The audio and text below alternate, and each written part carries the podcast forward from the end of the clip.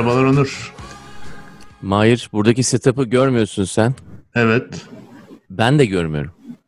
Çok mu karanlık? Karanlık burası. Evet. Sabah karanlığında. 10 Ağustos 2020. Benim için 9 Ağustos 2020. İki tarafta karanlık o zaman. Evet. Hangisi gerçek tarih acaba? 9'u mu 10'u mu? Yoksa ikisi birden mi?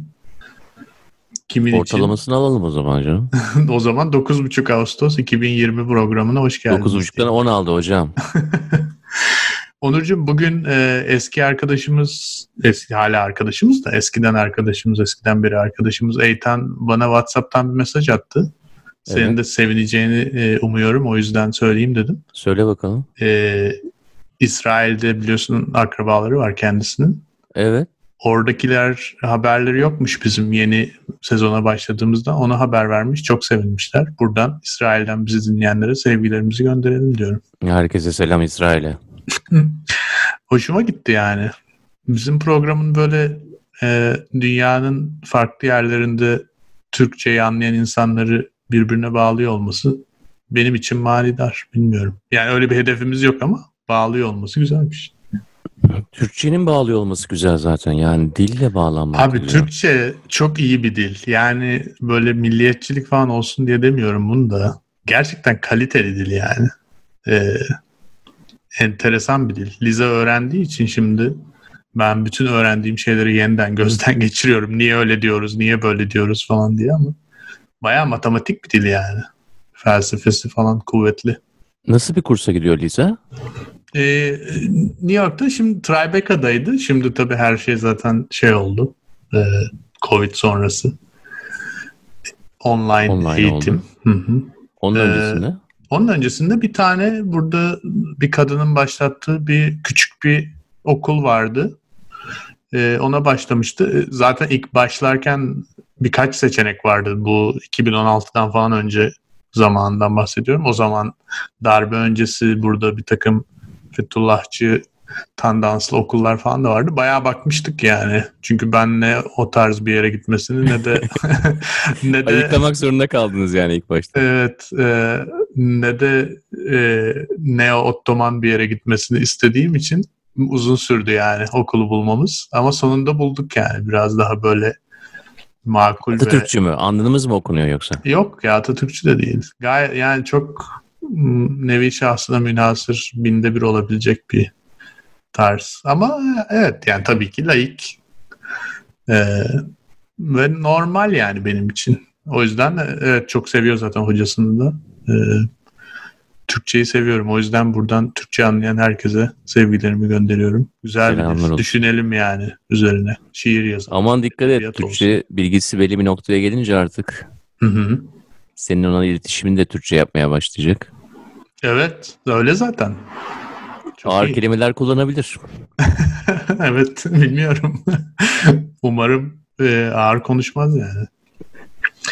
Ya ağır konuşmak bile ne kadar güzel bir deyim aslında. Ağırlık yani. Birçok şeyi böyle farklı farklı kullanabiliyor olmamız Türkçe'de çok hoşuma gidiyor. Yani ağırlık kelimesinin hem vücuttaki ağırlık, dildeki ağırlık. e, hoş bir şey. Neler yaptın Onurcuğum bu hafta? Biraz oradan başlayalım istersen. Çok çalıştım bu hafta. Gerçekten. Evet çok çalıştım. Ee, işler tam gaz. Türkiye'de Covid bitti zaten Türkiye'de benim anladığım. Instagram'dan gördüğüm kadarıyla. Bitirmişler resmi Öyle mi? Hiç haberim yok. Evet. Hiç klaplardan her yerden bahsediyorsun. Hmm, evet. Ben de yaşadım bunları birkaç gün. Yani girdiğin zaman tamamen girebiliyorsun. Tamamen unutabiliyorsun. Hı hı. Ee, O bizi unutuyor mu acaba? Bir de öyle bir şey. Biz onu bilmiyorum, unutuyoruz. hafıza kartına bakmak lazım. Yani orasını bilemiyorum artık. Evet. Ama Biz- dolu dolu bir haftaydı. Çok çalıştım çünkü e, Türkiye'de birçok şey oldu. e, onlarla ilgili. Hem ekonomik şeyler oldu. Onlarla ilgili bir şeyler yapmak gerekiyordu. Evet. E, de Çamaşır yani makinesi, şey- bulaşık makinesi satışı artmış. Öyle şey. Onlar çok önemli. Bak burası çok önemli. E, bulaşık ve çamaşır makinesi çok çok arttı ama. Hı hı. Ve sallıyor bizi. Bir şekilde o çamaşır makinesi böyle çok güzel sallamaya başladı. Hı hı. Sağa sola sağa sola. Ee, Yüz- bir de- 105 milyarımız kalmış öyle okudum ben. Gerçek diyorlar yani herhalde doğrudur diye tahmin ediyorum. Gerçek deniliyorsa 105 milyar rezervimiz varmış yani. 105 milyar Merkez dolar. Bankası rezervlerinden bahsediyorsun. Hmm. Hı hı.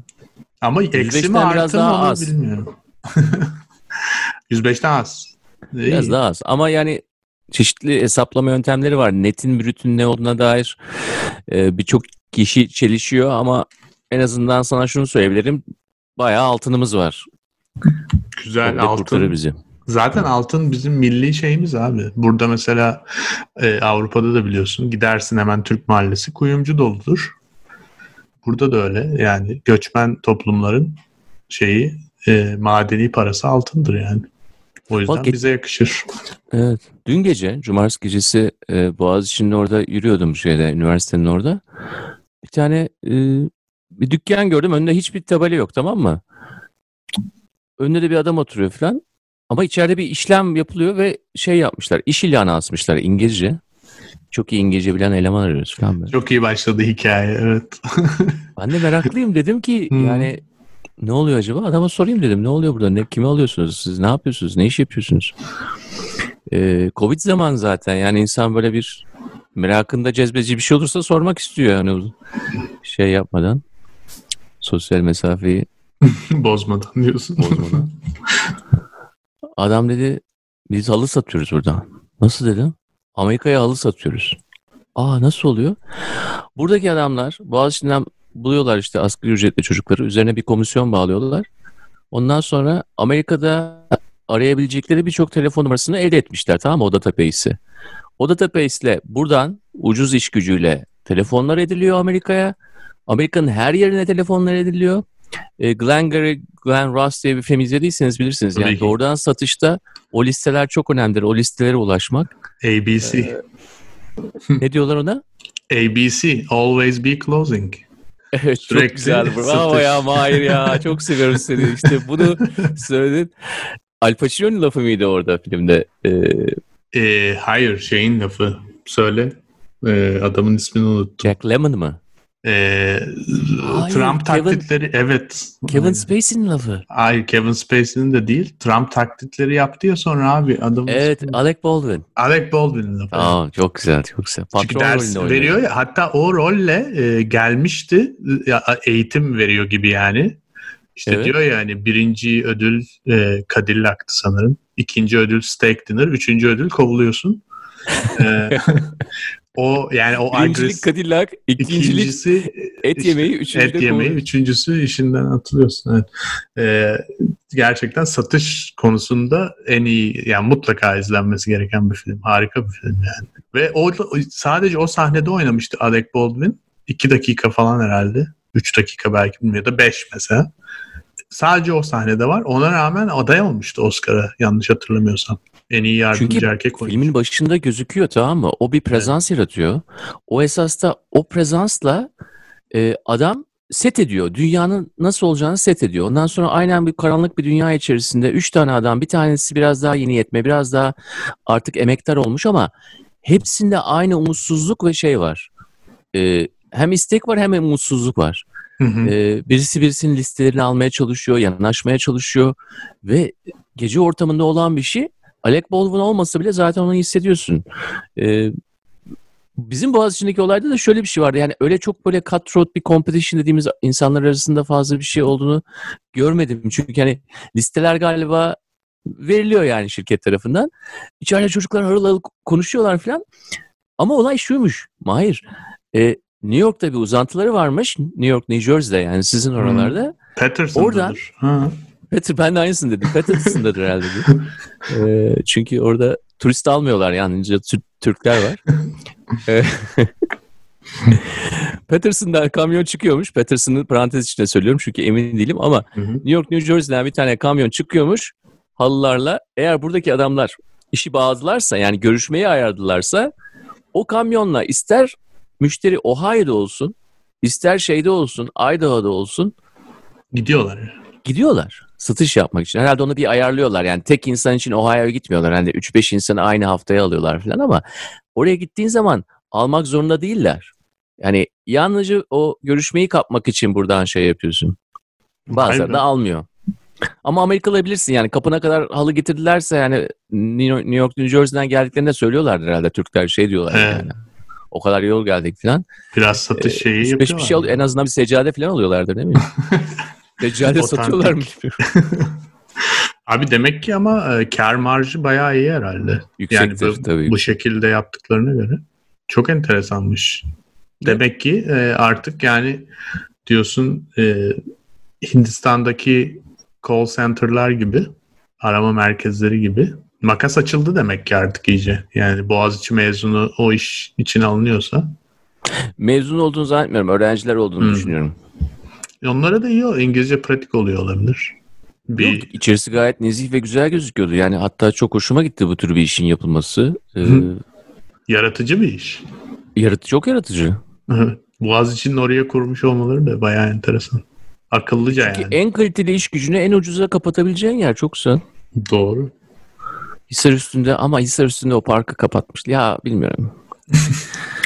Biraz tabii gece yürüdüğün zaman yani bir hani e, şehri seviyorsun ama aynı zamanda bir hüzün de var. Böyle çok güzel, e, çok köyne bir park vardı Hisar üstünde. Hmm. Ee, orada cuma akşamları e, özellikle Anadolu'dan gelen öğrenciler okul zamanında e, manavlardan aldıkları kutuları getirirlerdi. Tahta kutuları. Onları ondan sonra parçalara ayırıp e, ateş yakarlardı. Bonfire. Ateş yakıp ondan sonra işte içkilerini alıp ondan sonra çok küçük küçük mangallar böyle ama gerçekten yani tam piknik tipi Hmm. minnacık mangallar. Ee, onları yakıp ondan sonra Boğaz'a karşı özellikle böyle Eylül-Ekim ayında çok şey oldu. Şimdi kapanmış. Üzerlerini tamamen her türlü şekilde çekmişler. Ee, bir şekilde oraya insanların e, girmeyeceği bir hale sokmuşlar. Hmm. Ve etrafta bayağı bekçi var. Evet. E şimdi ben Çünkü- yokuş çıkıyorum. bö- bir-. Üç tane adam gördüm. Tamam böyle bir lakayt lakayt bir şekilde böyle duruyorlar. Hani böyle mahallenin abisi gibi. Yani üzerlerinde de bir giysi var. Tek tip giyinmişler ama henüz beyin olayı çakozlamıyor. Yani anlamıyor henüz. Çünkü daha girmemiş yani daha e, sindirmemişiz diyelim. Bunlar güvenlik görevlisi değil bunlar. Arkasında kocaman bekçi yazıyordu. bekçi yazıyordu. Üç tane bekçi vardı. Ee, onlar böyle etrafa bakıyor işte şey yapıyorlar. Böyle insanları durduruyorlar falan böyle arada sırada. Yani. İş yapmaya çalışıyorlar yani hani işe yarayalım bir şey yapalım şeklinde ama biraz e, normal e, zabıta, polis, jandarma, zabıta, polis diyelim olayın profesyonelleşmiş insanlarında olan e, rahatlıkla davranmıyorlardı yani biraz böyle. "Hmm, Kardeş biz de yeni işe girdik işte öğrenmeye çalışıyoruz modundalardı genelde. Bir de biliyorsun o tip durumlarda iş yoksa da iş yaratmak gerekebilir yani. E çünkü patron der ki kardeş ne yaptın bugün kaç kişi şey yaptı. Evet. E, komisyon da alamazsın herhalde orada bir komisyon vardır değil mi? Biletine göre vardır herhalde. Bir, ceza kesiyorsan. Biliyorsun New York polisinin en büyük e, yamuk Gelir kaynağı. taraflarından biri o. Evet. Yani Nedir? şu an e, yani belli bir e, kotaları var. Millete yani burada ceza kesiyorlar. İşte içki içtin vesaire üzerinde ot taşıdın falan filan. Farklı farklı suçlar var. E, ceza kesilebilecek. E, onu beyaz mahallelerinde çok kesemedikleri için gidip mesela siyah ya da azınlık oldu, olan mahallelerde direkt bir sürü yağdırıyorlar yani cezaları. Çünkü oradan bir gelir kaynağı oluşuyor. Hem hem yerel hükümet için hem de kendileri için. E onu yapmazsa çünkü o zaman diyecekler ki ya acaba bizim bu kadar çok polise ihtiyacımız yok mu falan gibi sorular oluşabilir. O, o tip sorular oluşmasın diye direkt hep belli bir oranda tutabiliyorlar yani. Bununla Ama ilgili değil ya? e, yani işsizlik parası var Onurcuğum. O para bir yerden oradan geri gelecek. O zaman bir cebine giriyor bir yerden öbür cebinden çıkıyor. Aynen öyle. Hmm. Bizim İyi seneler sistem önce seneler önce e, biliyorsun New York'ta çöpü kapının önüne koyuyoruz. Yani ne kadar aslında saçma bir sistem ama e, çöpü kapının önüne koyuyorsun. Çöpçüler de gelip alıyor belli günü var. Ama işte nedir? Plastiği. neden saçma olduğunu söylersen daha iyi anlayacağım. Evet. E yani doğru düzgün çöp tenekesi bile yok yani. Gitsek başka bir yere koysak ya da ne bileyim biz, birazcık daha doğru düzgün bir sistem olsa daha iyi olabilir. Yani bir sürü çöp sokakta duruyor falan birkaç gün. Neyse ama yani e, çöpü sokağa koyuyorsun ve belli paketleme tavsiyeleri var. İşte kağıtsa etrafını iple sarın vesaire vesaire. bir gün yani bu seneler önce belki 5 sene olmuş olabilir. Sabah 7 kapıyı açtım polis memuru bizim kapının önünde. Dedi Evet. ki bu çöp sizin mi? Bizim akşamdan koyduğumuz çöpü gösteriyor. Evet dedim bizim. Dedi ki ceza yazdım buyur. Al cezanın şeyini. Ben de böyle Niye? sabah 7 yani niye falan dedim. Dedi ki bu kağıtları bu şekilde koyamazsınız. Ben dedim ki biz kağıtları o şekilde koyuyoruz. 5 sene oldu yani. Her her hafta aynı şekilde koyuyoruz. Sonra bana bir bakış attı böyle. Bu konuşma burada bitti gibisinden. Yani çok uzatmayalım istersen bakış attı. Ben de teşekkürler memur bey dedim. Kapıyı kapattım. Sonra akşam e, ev sahibine dedim böyle böyle ceza kesti polis falan. Ben ödeyebilirim yani istiyorsan diye. Bayağı da pahalıydı yani. 300-400 dolar bir şeydi. Ev sahibi dedi ki yok yok ben öderim sen merak etme. Ben dedim ki anlamadım niye kesti falan. O dedi ki bunların paraya ihtiyacı olunca böyle oluyor dedi. Çıkıyorlar sıradan ceza kesiyorlar olduk olmadık şey dedi. O yüzden yani her işin bir ekonomisi var. Yani bekçi de bir şekilde artık o titri elde ettiğine göre Türkiye'de bir olaylar çıkartır yani. Çıkmıyorsa bile bir şeyler bulurlar diye tahmin ediyorum. Yani evet, evet. Ama yani şey biraz tabii kendini ispatlamaya çalışmak yalnızca para elde etmek için değil, aynı zamanda titre elde etmek için de. Yani şimdi diğer güçlerle karşılaştırınca bekçi kendini biraz daha şey hissedebilir yani polisin yavrusu gibi. Hı hı. E, Burada e, yalnızca hani iş yapayım ben değil, bir oradaki motivasyon artık hani ben polis kadar iyiyim haline gelir. Ee, bir hata yapmaya çok müsait durumlar bunlar. Yalnızca hani gelir elde etmek tamam bunlar anlıyorum bunu. Ama e, toplumun dokusunu bayağı değiştiriyor ya. Yani biraz şey bir olay. Abi bekçi biraz Kendi önce- kendine işleyen bazı sistemler var ve hani bunlar da belli süreçlerin sonucunda ortaya konulmuş. Onların arasında biraz çomak sokmak gibi oluyor. Buyur. Ya biraz önce Türkçeden konuşuyorduk. Bekçi bir yeri bekleyen insan demek zaten. Başkasına müdahale etme hakkı olmaması lazım teknik olarak. E, bekçi bekleyen adam demek. Beklemekten geliyor. Bekten geliyor yani.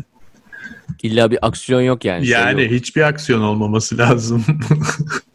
ya biri gelip bir şey yapmadığı sürece onun bir aksiyona girmemesi gerekir teknik olarak. Ee, ama tabii dediğin gibi yani artık e, titirlerin anlamı değiştiği gibi kelimelerin de anlamını değiştirme çabası var yani o yüzden. Ben bir kere e, güvenlik görevlisine, e, özel güvenlik görevlisine bekçi dedim. E, Alınmış. ama kendi hani yüzüne karşı demedim. Hani e, oğlumla beraber bir yere gitmiştik, bir müzeye gitmiştik. İşte orada bir çizgi vardır ya, e, ne derler? Hmm. Geçmeyin burayı. geçmeyin şeyi vardır. Ee, o da hani oradan ikaz etti e, şey eleman. Ben de oğluma dedim ki "Ya bak bekçi amca söylüyor şey yapma dedim böyle hani orayı geçme falan. dedim. Adam dedi ki ben bekçi değilim ben özel güvenlik görevlisiyim dedi. Şimdi insan tabii bir kere yani birçok insan bilmiyorum şaşırır herhalde. Sen ne kadar o tarafını biliyorsun ama ben bayağı bir micro aggression insanıyım yani. Ee, biraz Larry David tipinde bir Biliyorum, adamım yani. biliyorum. Gün içerisinde birçok kere böyle küçük küçük şeyler yaşarım. Ee, ama burada hani böyle çok da şey motiv olarak şey bir motif yoktu yani ne bileyim negatif bir motif olumsuzluk anlamında söylemedim veya bir şekilde iğneleme değildi bu. Ee, biraz ağız alışkanlığı belki de ge- küçüklükten gelen bir şey. Yani şimdi özel güvenlik görevlisi bizim hayatımıza kaçta girdi? 93-94'ten sonra girmeye başladı. Öyle bir şey Tabii. yoktu. Yani 90'dan önce özel güvenlik görevlisi ancak şeyde olurdu yani bankada olurdu. Ya Ee, Amerika'dan ithal edilmiş konseptler yani özel güvenlik. şirketlerin kurulması tabii yani bunların hepsi e, 25 sene önce oldu. Ee, ama bekçi bayağıdır var herhalde değil mi? 300-400 yıldır var. Bir şekerpare filmi var yani. Oradan biliyoruz hiçbir yerden bilmiyorsak. Ama yeni yeni terim tabii eskisini dövüyor. Yani kötü para iyi parayı dövmez ya. iyi para kötü parayı hani piyasadan attırır tabii değil mi? evet. Özel güvenlik görevlisi de diyor ki yani güzel bir deyim bu. Yani söylenmesi de güzel, yazılması da güzel. Kız istemeye giderken olur yani özel güvenlik görevlisi dersin. bu tabiri kullanmam nedeni biliyorsunuz zaten. Hani kız isteme oluyor yani. Ee, bu tabirle söyleniyor. Evet. E, bekçi olmuyor şimdi. Ne evet. oldu? E, o zaman biraz daha hani arada bir şey var. Jandarma, polis, özel güvenlik görevlisi, bekçi, Amerika'da federaller, hı hı. yereller, birbirine girenler diye devam ediyoruz. Bu her zaman ama her zaman bu yetki karmaşası benim çok ilgimi çekmiştir. Yani şimdi Türkiye'ye bakıyorum tamam mı? Türkiye'de şu anda bu haftadan bahsediyorum. Yani yaşadığımız haftada. Hı hı. Öyle ilginç bir yetki karmaşası var ki. Yani herkes yetkisiz olduğunu bir şekilde kabul ediliyor. Tamam mı? Herkes diyor ki yani dakika bir gol bir suratını aç herhangi bir televizyonda veya internette herhangi bir ekranın olduğu yerde o surata bak. Genelde erkek suratı zaten bunlar. Ve o suratta ben zaten yetkisizim ki. Hmm, hayır yani ben hmm, hmm, bilmiyorum ben talimat alıyorum zaten tipinde insanlar. Bunların değişik titreli olabilir. Bakan olur, çakal olur, bir şeyler olur. Bu yetki karmaşası içerisinde eğer sen uluslararası piyasalarda bir e, ağırlığın olsun istiyorsan eğer o zaman konuşan insanların demeç veren insanların da aynı zamanda belli bir yetki sahibi olması lazım. Yani sözlerinin bir ağırlığı olması lazım. Bu ağırlıklar eğer mevcut değilse o ülkenin bilançoları yanında güven verici olacak şekilde o kişilikler ortadan kalkmışsa eğer birkaç tane vardı çünkü 10 sene öncesine kadar e, o zaman senin şansın gittikçe azalıyor. Yani Londra'daki iki trader mesela o gün gelip ya lan bugün de Türk lirasıyla oynayalım diyebiliyor. Tamam mı?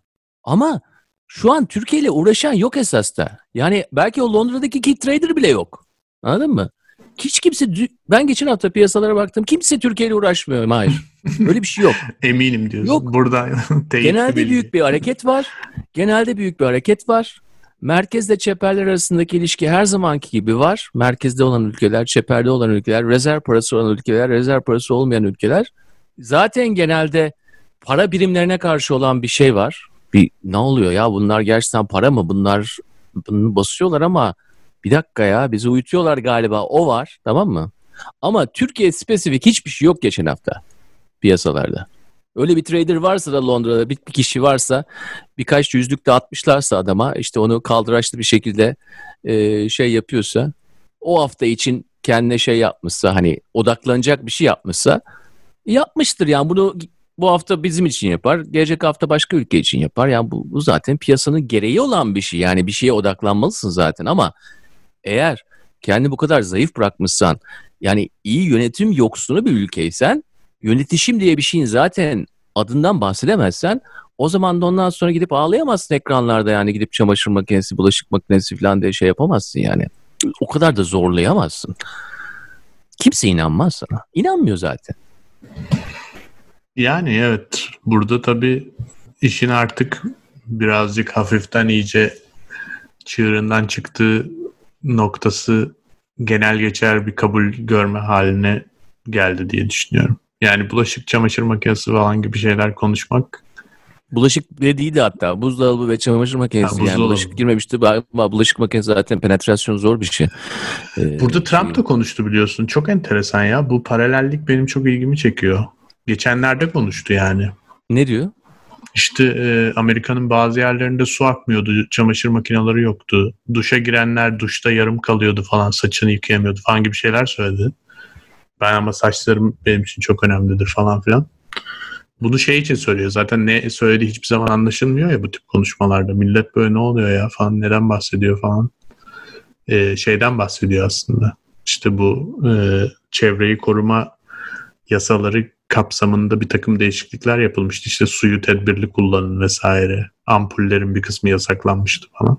Eski daha fazla enerji tüketen ampuller. Onları geri getirdik peynir ekmek gibi satıyor falan dedi. Çok iyi oldu dedi. Amerika'da sular akıyor artık herkes bulaşığını çamaşırını yıkayabiliyor dedi. Yani bu, bu tip örneklerin paralellik gösteriyor olması enteresan. İzliyor olabilirler acaba? Hı? Danışmanlar birbirlerini takip ediyor olabilir belki. Twitter üzerinden ya da Instagram'dan falan. Psikoloji 101'de Maslow'un skalası var. Maslow'un hiyerarşisi. Evet. Piramit şeklinde. Ee, en altta işte yiyecek, içecek, biraz özünde barınma. Ondan sonra devam ediyor. En üstte kendi kendinin farkına bakma yani. Kendi kendinin farkına varma. Self-realization. Bu adamlar esas da bu piramitteki o tabanı oluşturan bu, bu gereklilikler. Tamam mı? Gereklilikler dünyası, zorunluluklar dünyası ve zururete gidebilecek bir dünya. Her an bir şekilde bunların ortadan kalkmasına dair bir Demokles kılıcının üzerimizde olması esas da bizi diyor ki çok fazla uçmayın. Hiyerarşide çok yukarı doğru gitmeye çalışmayın. Kendinizi kendi kendinizi gerçekleş. Zaten böyle bir kelime kullanamazlar. Yani böyle bir şey yok. Böyle bir liter yani şey sözlü bir şey yok sözlükte. E, aşağıya doğru çekmek yani esas da bizim o sürüngen beynimize doğru kendimizi doğru çekmek bu örneklerle kullanılıyor. Yani biz onun dışındaki değerler sistemi falan gibi şeyler veya işte bir şeyin yapılma hali, iş tutarlılık falan bunlar hani fazla lüks kaçıyor. Elit kaçıyor. Ülkesine göre layık kaçıyor. Anladın mı? Şimdi bunlarla eğer sen kurmuşsan güzel bir tabanın var. Çünkü o piramidin sen tabanına sahipsin. Yukarı doğru da gitmek istemiyorsun tabii. Çünkü bir oradaki lisanın da henüz oluşmamış. Yani onu yapabilecek bir lisanı yok. Henüz değilse zaten hiçbir zaman da oluşmayacaktır. Birkaç kuşak boyunca oluş, oluşmayacaktır büyük ihtimalle senin için o genlerle. Oraya da giderim yani söylerim de bunu. Yalnızca bu yalnızca insanın hayatı boyunca elde ettiği bir şey değil aynı zamanda bir, bir, bir devamlılık var orada. Böyle bir durumda vereceğin örnekler danışmanlar ne derse desin. Zaten danışmanlar senin ağzını neyi kaldıracağını, neyi kaldırmayacağını seni tanıyorlar yani. İki tanesi de parlak adamlar yani böyle enerjilerini hissedebildiğin insanlar tamam mı? Ona göre zaten yazıyorlar. Yaz lan oraya diye işte. Çamaşır makinesinden de diyor. Öbürü de diyor ki sular kesikti lan Amerika'da diyor. Yazın lan diyor. İşin ilginci ne biliyor musun? İşin evet. ilginci ve bu haftaki konumuz da zaten biraz o yani. Abi söylendiği zaman inanılıyor. yani, Demek ki inandırıcı söylüyorlar. İşte o noktaya gitmene gerek yok illa. Tamam mı? Yani oraya illa hani inandırıcı söylüyorlar da inanıyorlar değil. Ben diğer taraftayım biraz da. Zaten inanmaya hazırız insanlık olarak diyorum. Doğru. Yani onların inandırıcılığı bence e, hani bizi eşikten atlatan onların inandırıcılığı değil. Bizi eşikten atlatan zaten biz inanmaya hazır. Biz zaten gitmek istemiyoruz yani oralara. Bir dakika lan bir dakika yani ben tamam vücudum tamam değil mi? Her türlü elim kolum var. Ee, ağzıma da yemek girdi bugün. Tamam lan. Çok fazla da uçmayayım ya. Uf. Anksiyete zaten yani biliyor musun? Bunların hepsi anksiyete. Modern hayattaki mikroagresyonlarından bahsettim biraz önce sana. Bunlar yani böyle bir yerlere gitmek, bir şey yapmak, self-realization. Bunlar yani böyle hop şey Nirvana'ya şey gibi ulaşmıyorsun yani. Ciklet patlatır gibi bir anda patlattığın zaman Nirvana'da olmuyorsun. Hop geldik. Tipi tip. ya, öyle bir şey yok. E o zaman sana da sesleniyor. Yani illa e, adamın şey olması gerekmiyor ki. Cahil olması, bilmem ne olması, Amerika'nın ortasında oturması, işte Yozgat'ın köyünde oturması gibi şeyler. Bunlara gerek yok yani. Zaten hazırız demeye çalışıyorum. O zaman da ne oluyor? E tamam ya o tabanı zaten tutuyorum öyle devam edeyim. Ama ya madem bu ben inandırıcı olmasam bile inanmaya hazır olan insanlar var. Niye inanıyoruz? İnanmaya karşı bir şeyimiz olduğu için mi yani böyle bir bir tutku mu var bu? İnanma müptelası mıyız acaba? Kendi, Şu an yani... Covid ile ilgili birçok şeye inanıyoruz. Sen de inanıyorsun, ben de inanıyorumdur. Bazıları gerçek, bazıları değil. Yani bırakalım hiçbirine inanmayalım o zaman. O da mümkün. Yani inanç... Nasıl karar vereceğiz hangisine inanacağız, hangisine inanmayacağız? İnanç kavramı biliyorsun gerçekten insanı insan hissiyatında çok önemli bir temel bir kavram yani. O olmadığı zaman bir boşluk oluyor normal olarak. Bir şeye inanmak zorundasın. Yani geçen hafta Tanrı'dan, dinden bahsettin kısaca. O, o, o, o tip mevhumları nasıl uzak tuttuğundan olabildiğince. Çünkü o nedir? Yani o, o inanç boşluğunu doldurmak üzere tasarlanmış ve var olan bir sistem onun yerini alabilecek başka şeyler bulmaya çalışıyor insanlar. İşte nedir? Bilim var. Efendim söyleyeyim. Başka spiritüel e, tek tanrılı olmayan şeyler var vesaire. Bir de etrafımızda olan şeyleri anlamak, kavramak ve bunların bir açıklamasını bulabilmek adına inandığımız gerçekler var. Yani gerçekler derken tırnak içinde söylüyorum bunu. Bunlar olmadan bir insanın hayatını idame ettirebilmesi çok mümkün değil. O yüzden mutlaka olması gereken bir şey ama bir menü var. Menüden neyi seçeceksin? Yani bu adamların söylediği menüde belli şeyler var. Başkalarının söylediği menüde başka şeyler var. Yani e, neresinden seçmek istiyorsun? Birazcık orada e, ikili bir iletişim söz konusu. Yani sen neye inanmak istiyorsun? Ve de inanmaya e, aradığın bilgiyi sana veren kimler var? Seçenekler neler? Onlardan hangisine yakın hissediyorsun? Hangisini seçersin? Biraz iş ona gelmeye başladı ama tabii burada teknolojinin şu anda 21. yüzyılda çok önemli bir rolü var. Yani menüyü genişletmek ve seçenekleri sınırsız hale dönüştürmek üzerine çok ciddi bir rolü var. Ee, bu, bu rolü de maşallah yani gerçekten hakkını vererek yapıyor teknoloji diye düşünüyorum. İyice evet, karıştırdılar yani, yani ortada. Evet. Product differentiation evet. yani ürün çeşitlendirdiğin zaman o zaman e, piyasayı da arttırabiliyorsun tabii. Ee, parsa büyüyor. Çünkü e, bunların arasında esas da küçük bir yani yarışıyorlar birbirleriyle farkındaysanız. Yani gerçekler yarıştığı zaman gerçekleri yarıştıran platformlar da bundan para kazanabiliyor. Çünkü bir gerçeği arayanlar da orada olabiliyor. Diğer gerçeği arayanlar da orada olabiliyor. E diğer ikisini birlikte tutabiliyorsun. Ara ara tabii başka bunun grileri var. Gri alanları da bol. Onları da tutabiliyorsun. Hepsine işte kırmızı butonlarla sana mesaj geldi, sana şey geldi, notifikasyon şeyine e, sarmalına sokuyorsun onları. Evet. E, ondan sonra zaten sistem komple bir sistem olarak devam edebiliyor. Yani kendini belli bir tür insana hapsetmek zorunda kalmıyorsun. 2020'ne kadar öyleydi. Yani 2010'ların e, bahsettiğimiz platformlar için bu kadar harika bir 10 yıl olması yani şirketler tarihinde bu kadar iyi bir 10 yıl geçirmiş herhalde işte petrol şirketleri var zamanında. Değil mi? Ki zannetmiyorum onlar bile öyle bir 10 yıl geçirmiş olsun. Ee, matematik olarak yani. Var mı? Bilmiyorum, matematik olabilir. olarak matematik olarak haklısın. Zor çünkü orada tabii ki fiziksel olarak bir şey çıkartıyorsun ya. yani, yani yani en azından hani dünya ile bir şeyin var yani böyle. Evet. Yani sınırlı bir kaynak falan var. 10 katına yani. çıkaracağım deyince hani yalnızca 10 katı adam e, kadın işe aldın diye olmuyor yani. E, 10 katı malzeme aldın diye olmuyor yani böyle yine bir şeyle cebelleşiyorsun orada. Ana karayla diyelim. Burada o da yok. O da yok. Ama bu 10 evet. yıl ha bir de şey vardı işte hani bir e, bu e, şeye gittikleri zaman Asya Hollandalıların ve İngilizlerin açtığı Asya rutların açıldığı zamanki hani müthiş bir gemi trafiği.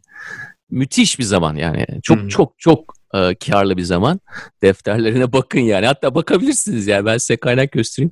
O, o zamanki e, East India Trade dediğimiz e, tam da hepsi Hindistan'a tekabül etmiyor ama e, o zamanki e, ticaretten yani dünya tarihinde az var. Ama şimdi yıl 2020 tamam mı? Mesela bir örnekten sana yola çıkayım. Bu hafta nasıl söyleniyor? QAnon mı? QAnon mu? QAnon. QAnon. Hmm. QAnon. QAnon grubu 200 bin kişilik bir Facebook grubu Facebook tarafından bu hafta kapatıldı. Evet. Ha, bunun kapatılması biraz sonra bunun ne olduğunu anlatacağız zaten de. E, bunun kapatılması tamamen yani o 200 bin kişilik grup kapatıldı. Tamamen bütün QAnoncular artık yoklar anlamına gelmiyor. Çünkü bu kadar büyük bir grup olduktan sonra zaten bu anlayışın e, başka eşantiyondan başka grupları da oluşuyor yani. Ama onlar küçük küçük ama 200 bin kişilik bir grup kapatıldı. Ee, 4chan'den başlamıştı QAnon. Esasında yani anlatırım ben ama senin daha iyi anlatacağını düşünüyorum. Bunun bir geçmişini anlatabilir misin bize? 4chan, evet. 4chan'den başlayan bir grup. Genelde 2017. Hı. Hı. 2017. Aynen. Q isimli biri var. Yani nickname. Kim olduğu yani. bilinmiyor. Evet ya standart bu zaten. Hep bunların orijin hikayesi çok benzer oluyor ya. İsmi bilinmeyen ama nickname'i olan biri var. Ee, şey gibi hani e, Bitcoin'i bulan şey yapan insan gibi öyle mi? Bitcoin'le Aynen öyle. Ilk paper Satoshi. Evet. o da o da bilinmiyor ya. Neyse bu diyor ki işte ben e, şeyim Amerikan hükümetindeyim. Bir takım gizli belgelere şeyim var yani erişimim var vesaire vesaire. E, bir, bir teori atıyor ortaya aslında ve bir, bir plot var yani derin devletin Trump'a ve Trump destekçilerine karşı bir operasyon yapacağına dair e, bir senaryo ortaya atıyor ve bunların aslında gerçek işte belgeler olduğunu derin devlet, CIA vesaire, FBI hepsi karışık bir şekilde işin içinde olduklarını e, hatta işte bir takım Hollywood aktörlerinin de olduğunu efendime söyleyeyim bunların hepsinin e, çocuk seks trafiği yaptıklarını falan filan. Yani uzadıkça uzamış böyle inanılmaz bir e, puzzle şeklinde bir teori bombardımanı. İşte Pizzagate zamanında olmuştu zaten. O da bunun bir e, altyapısı olarak anılıyor. Ee, onu unuttum. Yani hatırlıyorum Pizzagate lafını ama ne olduğunu unuttum. Neydi o? Abi orada da işte Nasıl bir skandal? Clinton'lar yani seçimden önce olmuştu 2016 seçiminden önce Clinton'lar e, ve diğer şeylerin e, bir takım Hollywood starları vesaire vesaire e, pizza sipariş ederken aslında işte çocuk trafiği yaptıkları vesaire gibi e, belli bir pizza restoranı üzerinden böyle bir e, yani komplo teorisi aslında. Ee, ve hatta adamın biri o pizzacıya gitmişti. İsmini unuttum şimdi pizzacının. Da Washington DC'de bir pizzacıya gitti. Orayı kurşunladı falan yani herif. Ee, yani tamamen bir komplo teorisi ve e, o, işin ilginç tarafı Pizza Gate muhabbeti bizim Türk basınında çok şey bulmuştu, destek bulmuştu. Akşam Star falan hepsi yazmışlardı yani. Ee, böyle bir olay varmış Amerika'da falan filan diye. Hoşlarına gitti yani. Yani biliyorsun onlar için e, bu tip yaratıcı hikayeler güzel oluyor. Yani. Hı, esas da konumuzun yani en önemli noktalarından bir tanesi de o. Yani bu tür yaratıcı hikayeler tutuyor. Hoşlarına evet. gidiyor. Ve ülkeden ülkeye de hani mesela dış haberler servisinde çalışan şeyler, e, stajyerler ne diyorlar? Hani tutan bir şey bul bana, getir hmm. diyorlar tamam mı? Şimdi pizza var içerisinde. İyi lan bu. Bunu patron Clinton'lar sever. Clinton'lar var. Başkan Clinton'lar var. var. Bilinen insanlar. Güzel Hı. bilinen olması iyi. Çek, çek, çek. Tamam o zaman ya. Checklist tamam. Koyalım bunu. Bir de yani e, şimdi teknolojinin birkaç rolü var tabii bu tip durumlarda. Yani eskiden mesela hani UFO'lar vardı işte efendime söyleyeyim JFK suikasti vesaire bu tip durumlarda bir belge bir şey sıkıntısı olabiliyordu. Yani fotoğraf göster, belge göster falan teoriye dair. Şimdi o ortadan kalktı biliyorsun yani zaten Photoshop var. Herkes belli şeyleri internette arıyor, bulabiliyor. Sen onu aslında bu birazdan belki daha detaylı konuşuruz. Sarah Palin yani McCain'in VP e, adayı ee, evet geçen hafta bahsetmiştik. Geçen hafta bahsetmiştik. Onun aslında çok önemli bir rolü var bu dünyanın geldiği noktada. Çünkü o onun e, felsefesi ve onun e, konuşma tarzı, teorileri, işte Obama'nın Müslüman olması, Donald Trump da keza aynı kategoriden yarışmaya katılan arkadaşlar arasında. Yani bu belgeleri üretmiş olmaları, işte doğum belgesi yok vesaire falan filan. Yani o belge üretimi ya da o belgelerin, videoların, fotoğrafların ne gerekiyorsa onların üretiliyor olması artık bir şekilde kopyalanıyor olması gerçek olmasa dahi çok büyük önemi var ki Türkiye'de de biliyoruz yani balyoz muhabbeti, ikinci Ergenekon soruşturması vesaire. Bunlar hep e, delil üretme şeyinin tamamıyla artık ayırt edilemeyecek bir noktaya gelmiş olmasının da çok büyük etkisi var. Yani şimdi bu QAnon grubundaki herif diyor ki işte ben bu belgeleri CIA'den aldım. Bakın belgede bunlar yazıyor, şunlar yazıyor. Üzerinde CIA'nin damgası var mı? Aynen var. Yani soğuk var damga. da ya bilmiyoruz soğuk mu bilmiyorum. ben görmedim yani o kadar detaylı bakmadım da.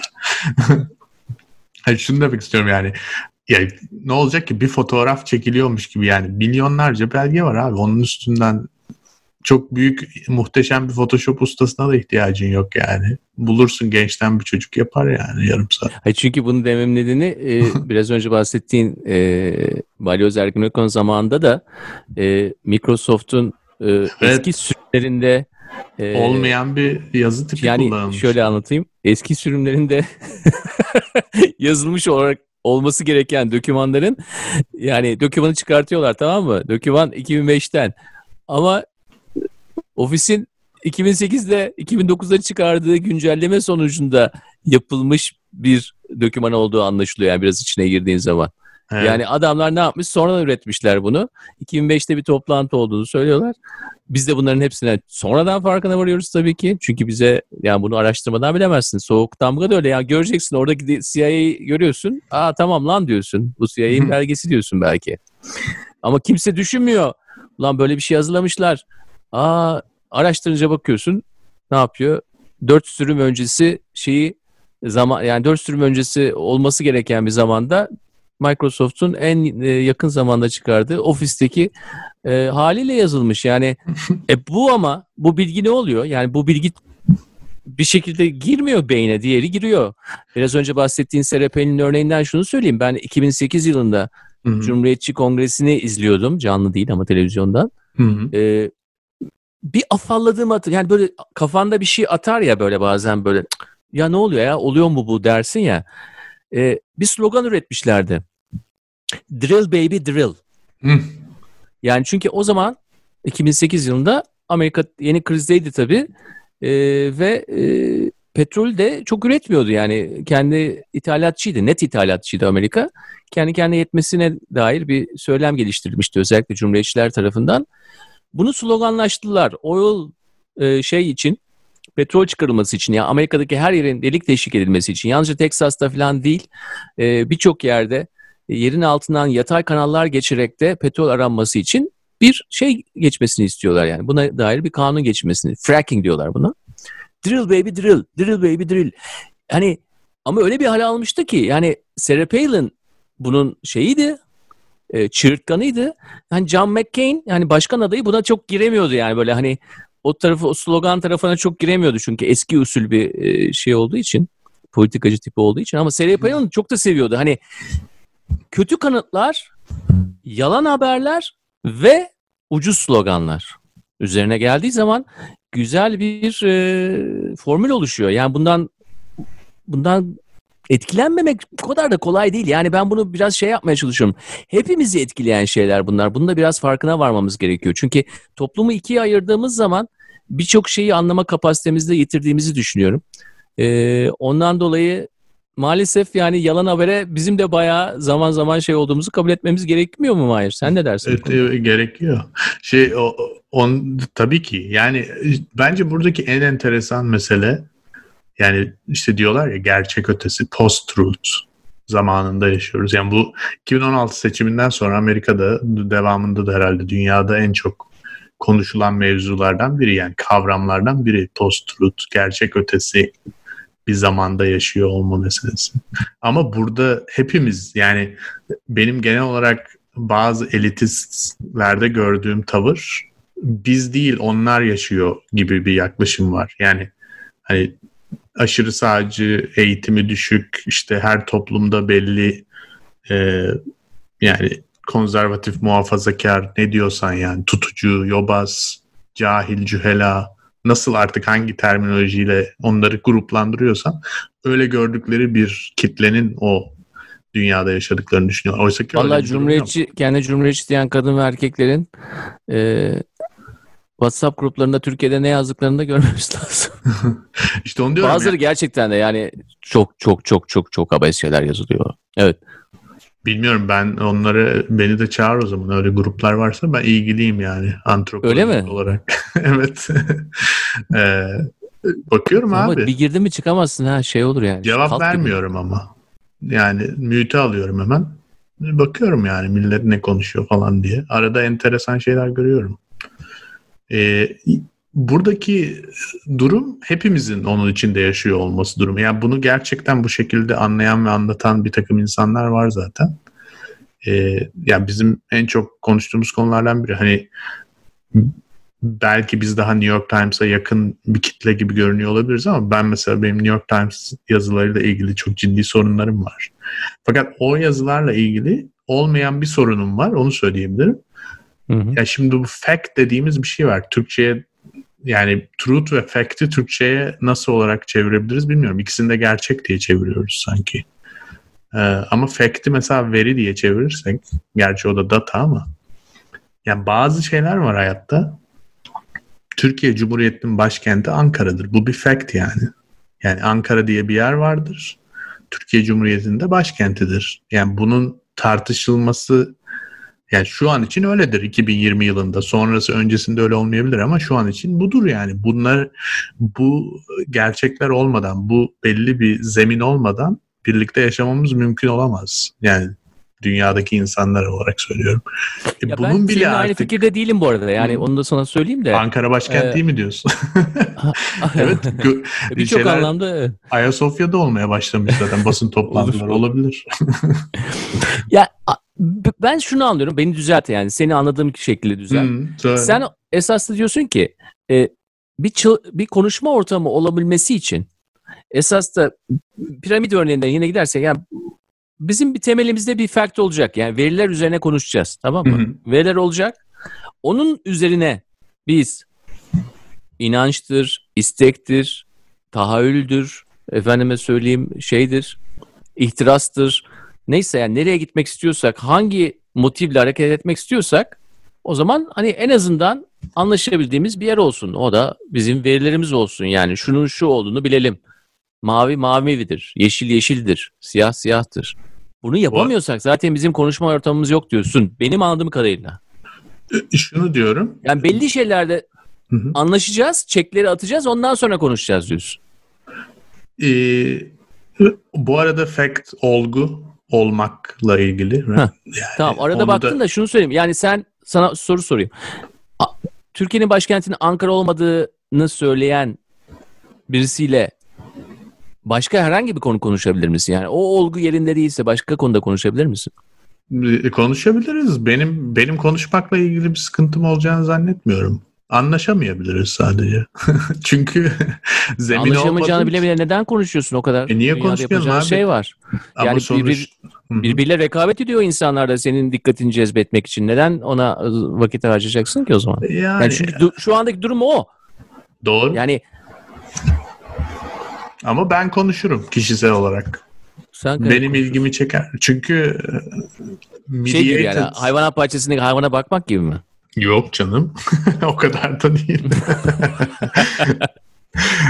yok yok o kadar değil.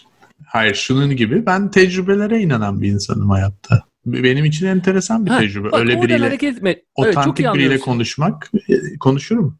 Biliyorsun ya Boston'da hatırlarsın. Abi ben. çok iyi biliyorum. Herkes Hatta yani hoşuma da gidiyor. Yani e, senin orada yani e, hakikati arama arayışının e, esas da insana ulaşma arayışı olduğunu düşünüyorum. Onun için insan sevgisinden geçen bir yol olduğunu farkındayım.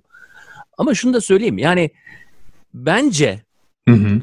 E, verileri temelleştirip onun üzerine bir şey koymak veya veriler üzerinde verileri biraz daha yüceleştirmek e, bana günümüz dünyasında tamam mı? E, bana bundan sonra illa da çok mümkün gibi şey gibi gelmiyor. Çünkü hiçbir Doğru. zaman öyle olduğunu da düşünmüyorum. Zaten böyle değildi bundan sonra da böyle olmayacak gibi bakıyorum. Diyorsun ki bütün olguları aslında birileri oluşturmuştu. Evet. Daha önce de truth diye bir şey zaten yoktu. Yani post truth o, kadar, o zaman bak, anlamsız oluyor. Yani şunu demeye çalışıyorum. Esas da ben olaya bir rekabet sistemi olarak bakıyorum. Yani bu sistem içerisindeki her aktörün birleştiği aktörlerle birlikte başka e, mobil e, topluluklar oluşturduğunu düşün. Tamam mı? İki düzlemli bir senaryo çizelim kendimize. Böyle yukarıdan bakalım ona. Noktacıkları koy. O noktacıklar esas da ne yapıyor? Birbirleriyle birleşiyorlar, büyüyorlar, biraz daha birleşiyorlar, ayrılıyorlar, kapatılıyorlar, siliniyorlar. Silgi geliyor. Diyor ki Facebook 200 bin kişiyi siliyor. Sildi diye onlar yok olmuyor ki. O, Doğru. o noktacıklar başka yerde oluşmaya başlıyor. Diğer yandan onlardan çok alakasız işte şeyler var. Ee, Hollywood elitleri, Hampton şeyleri, demokratları tamam mı? Bu insanlar var işte QAnoncıları böyle bir şekilde e, şey yapıyorlar. Hmm, bunlardan çok uzaklar falan böyle. Boston entelektüelleri, Seattle şeyleri, tekno, teknotları diyelim tamam mı? Ya bunlar arasında böyle çok aktif, dinamik bir bir düzen var ve bu düzen içerisinde hareket eden, her şeyin hareket ettiği, birbirinin etrafına döndüğü bir düzen var. Şimdi ben bu düzende bir tarafın altında veri var, altında diğerinde altında veri yok diye ayıramıyorum. Daha çok onları hareket eden e, cisimler olarak görüyorum ve devamlı şekil değiştiren cisimler olarak görüyorum. Ankara eğer İstanbul, ay Türk bak dedim bak Ankara İstanbul'un başkenti ise eğer evet. Ankara Türkiye'nin başkenti ise eğer evet başkenti kanunu çıktı ve başkent oldu. Başkent kanun olarak çıktı mı bu arada? Bak mesela bu veri. Başkent kanun diye bir şey var mı? Hani soyadı kanunu var ama başkentin Vardır ilan muhtemelen. edilmesi 29 Ekim 1923'te Cumhuriyet'in ilanının altında bir şeydir değil mi? Hani Bakanlar ayrı bir- Kurulu kararıdır muhtemelen. Onu da geri alabilirler. İşte yani. muhtemelen. Sayıştay'dan direkt. Bence Sayıştay yoktu o zaman başkent ilan edildiği zaman. Yani. Ya burada dediğini Bak bunlar önemli yani bunlar çünkü Hı. şeydir yani. E sen de bilmiyorsun böyle. Diyorsun ki hani Türkiye'nin başkenti Ankara ama ne zaman oldu hocam? 28 Ekim akşamı mı oldu?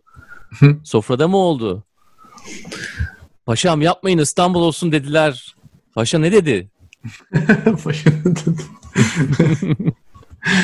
Orada işte hikaye Çok güzel başlıyor. bir hikaye var. Biraz sonra anlatırız sana ama. Ha devam. Ee, Öyle hocam. Buyur. biraz önce dediğim gibi ya ben e, şeye çok karşı değilim yani. Ankara başkent değildir. O bir büyük bir yalandır falan diyen biri varsa oturur konuşurum. Ha, neye Oğlum. karşısın o zaman? Ha, niye veriler konusunda şey olmasını istiyorsun?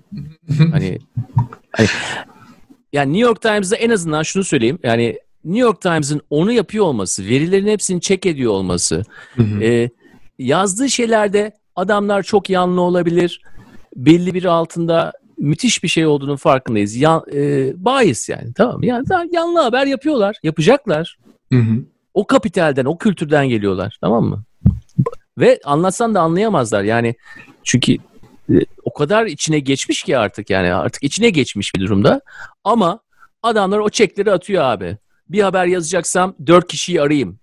Gazetecilik okulundaki o o bütün şeyleri yapıyorlar. Yani işi kitabına göre yapıyorlar. Bu bundan dolayı sana bir güven veriyor herhalde New York Times değil mi? Sana veya bana. Yani bir de kendilerini e, yani sen diyelim ki yanlış benim çünkü New York Times'ta gazeteci olan arkadaşlarım, tanıdıklarım da var. Yani biri diyelim diğer gazeteci yanlış bir şey yazdı. Bunlar birbirlerine direkt çakıyorlar yani. Sen bunu doğru yazmamışsın falan diye. Direkt e, birbirlerini de çek ediyorlar. E, rahatsızlıklarını da belli ediyorlar falan. Twitter'dan tweet atıyor yani herifler. New York Times'ın makalesinde yanlış var diye. O yüzden o, o tip bir şey sağlıklı olduğunu düşünüyorum. Ah, ben sağlıklı olduğunu söylediğin zaman işte daha iyi anladım seni ama benim tarafımı sana daha iyi açıklayayım. Veri üzerine kurulu bir dünyada Hı hı. birbirine verileri doğru dürüst toplamadığı için veya yanlış yaptığı için birbirine çakılan bir dünyada esas da verilerin hangi amaç için kullandığı maskelenmiş oluyor. O da nedir? Doğru. O çeki at ki dünya görüşünü sat. Şimdi o çek olduğu zaman sen bir rahatlıyorsun. Oh diyorsun böyle şeyini gevşetiyorsun. tamam mı? Oh evet. İki tane düğmeyi açıyorsun yerinde. üstten. Gömleğin düğmeleri açıldı üstten. Tamam mı? Böyle bir arkaya doğru kaykıldın. Öyle bir durumda zaten sen böyle kulak memesi kıvamına gelmişken, mayışmışken ben sana her türlü şeyi satarım. Dedim ki polis olmasın, Hı hı. e, öğretmenlere en az 100 bin dolar maaş verilsin. Bilmem ne işte. Güzel. Tamam Bana Ha, uyar. sen de dersin ki aa güzel bana uyuyor. Zaten benim duymak istediğim de buydu dersin. Çünkü ben daha az polis, daha iyi e, maaş verilen öğretmen istiyorum dersin değil mi? Yani bunun nedeni yalnızca senin bunları istemen değil. Adamların zaten önceden o çeki atıyor olması. Yani o çekler sende atıldığı için zaten o pozisyonda. Senin kadar bu konuları düşünmeyen bir insan bile o çekleri gördüğü zaman yine iki tanesi iki tane düğme şey Abi gevşetilir. benim kadar Ona da düşünmeyen- satarsın. Esas olay bir şeyi satmak. O, onu satmak. Yüzde yüz. Onlar gerçeği satmıyorlar. Onlar bir dünya görüşünü satıyorlar. New York Times olsa, QAnon'da olsa, küçüklü, büyüklü bunların arasında esas da biz şey hiyerarşisi yapabiliriz. Alt arkasında ne kadar kapital var, ne kadar doktoralı insan var, e, ne kadar şeyler var, tecrübe var. Bunların hepsinin matematiği yapılır ama yine de yaptıkları şeyi maskelemeyelim. Hepsi Hepsi bir şekilde piyasada ve birbirleriyle rekabet içerisindeler. Zaten bu noktada hepimiz dedim ya hakikat sonrası zamanda yaşayan hepimiziz. Yani bir kısım elitin düşündüğü gibi birileri yaşıyor. Onlar yani sırf okudukları ya da tükettikleri kaynaklar belli bir gruba ait diye. Onlar o devirde yaşıyorlar. Biz her şeyi doğru biliyoruz tarzında elitist yaklaşımlara son derece karşıyım. Çünkü öyle bir şey yok. Herkes yani hakikat sonrası bir kişi için hakikat sonrasıysa 8 milyar için de hakikat sonrası demek oluyor. O devire tek başına girilmiyor yani. Yarısı evet, girip aynen. yarısı dışarıda kalmıyor. Aynen. Bu Kaç kişi hala hürriyet okuyor yalnızca alışkanlıktan dolayı hürriyet diye alıyorlar. Paçavra. ya gerçekten kıçını silmezsin onunla ya şu anda. Kıçını silmezsin. Eğer siliyorsan kıçın olan saygın yoktur şu anda. Ya gazete Bu kadar basit. Hala zaten... kaç kişi alışkanlıktan alıyor? Kaç bin kişi alıyor alışkanlıktan? Çok da değil Hala sayfasına ya. giriyoruz ya. Hala sayfasına. Ben bayağıdır girmedim. Abi bir yerden bir şekilde bir şey oluyor anlamıyorsun hürriyet olduğunu basıyorsun zaten giriyorsun. Yani hürriyet.com.tr yazmıyorsun tabii de. Yani çünkü parmaklarına yazık yani ayıp yani parmaklarına çünkü onlar Yazarken çok düşünürüz. Daha, çok daha değerli parmaklarının ucunda ki sinirler önemli yani. Peki Maçarlı. burada burada kapitalizmin ha, yani... daha önce çok mu iyiydi? yani oraya da geliriz bu arada. Hani daha önce süperdi şimdi Ertuğrul çok. Ertuğrul Özkök dönemini herhalde arıyorum demeyeceksin diye tahmin ediyorum. Ee... Aramak değil abi. Yalnızca şey demeye çalışıyorum. Bazı şeyler bir alışkanlık yaratıyor e, ve o alışkanlıkla e, şey haline de geliyorsun. Artık hipnotize olmuş bir şey haline geliyorsun. Yani benim e, esaslı piyasa bile benim için bir analoji. Yani piyasayı bile ben şey olarak kullanıyorum. Örnek gereği kullanıyorum. Ee, çok hipnotize olmaya çok müsait yaratıklarız biz. Ve olduktan sonra da güzel bir şekilde hayatımızı devam ettirebiliyoruz. Düşüncemizi devamlı devamlı kullanıp böyle şey yapmıyoruz yani motoru bozmuyoruz anladın mı? Ve e, böyle devam ettikçe de bu dünyaya da alışmamız lazım. Ne kadar bu dünyaya alışırsak kendimizi de o kadar tanıyacağımızı düşünüyorum. Onun için benim e, o kadar fazla veri saplantım yok. Hı. Bu kadar basit. Verilere ulaşabiliyorum çünkü. Ha, aynı zamanda bak elitler, elitlerden de konuşalım. Ben verilere ulaşabilirim. Tamam mı? Benim bu konuda isteğim var, zamanım var, gücüm var, bilgim var. Verilere ulaşabilirim. Zaman alır ama ulaşırım. Eğer gerçekten ne olduğunu bilmek istiyorsam ulaşırım. Ama zaten ben her şeyi okuduğum zaman onun al her satırında onun altındaki yanlılıkla beraber satın almaya çalışıyorum. Ha, yüzde kaç başarılı olurum bilmiyorum. Ama onu yatsımak, o yanlılığın olmadığını söylemek veya e, bizi gevşetip bir şey, bir dünya görüşünü satmaya çalışmadığını söylemek abesle iştigal olur diye düşünüyorum. Doğru. Ya biraz önce dedin ya Onur. Ee, senin gibi insanlar işte ya da daha doğrusu yani bizim gibi e, ne düşünüyorlar yani hani o verileri tikleri görünce rahatlıyorlar vesaire falan diye. Ben insanların bir tik arayışında falan olduğunu da düşünmüyorum açıkçası. Yani hangi taraftan olduklarının bile önemi yok. Çoğu zaten kulüp kulüpçülük tadında takılıyorlar. Yani işte Amerika'da tamamıyla ciddi bir divide, healing the divide deniyor ya artık. Yani iki tarafı buluşturalım, iki yakayı bir araya getirelim falan. Çünkü artık tamamen kopmuş durumda. Yani bir kulüp meselesi var. Yani sen New York Times okuyorsan belli bir kulüptensin. İşte NPR dinleyenler vesaire. Türkiye'de de eskiden şey vardı ya CNBC'ye izliyorum, caz dinliyorum. Hani bir kulüp bir kulüpçülük var. Yani orada onun bir önemi yok yani aslında gazeteciliği doğru mu yapıyorlar, yanlış mı yapıyorlar, kuralına uygun mu yapıyorlar, verdikleri veriler, anlattıkları olgular, hakikatler uygun mu falan. Onunla ilgilenen çok birinin olduğunu düşünmüyorum artık. O yüzden bu dönemin e, ekstra bir ilginç tarafı var. Bunun üstüne benim için yani bunlar zaten yeni değil. Son 4 senede 6'nın üstüne getirdi herkes her yönüyle konuştu. Fakat son zamanlarda özellikle bir makaleden yola çıkarak seninle konuştuk. Ee, paranın enteresan bir rolü var burada.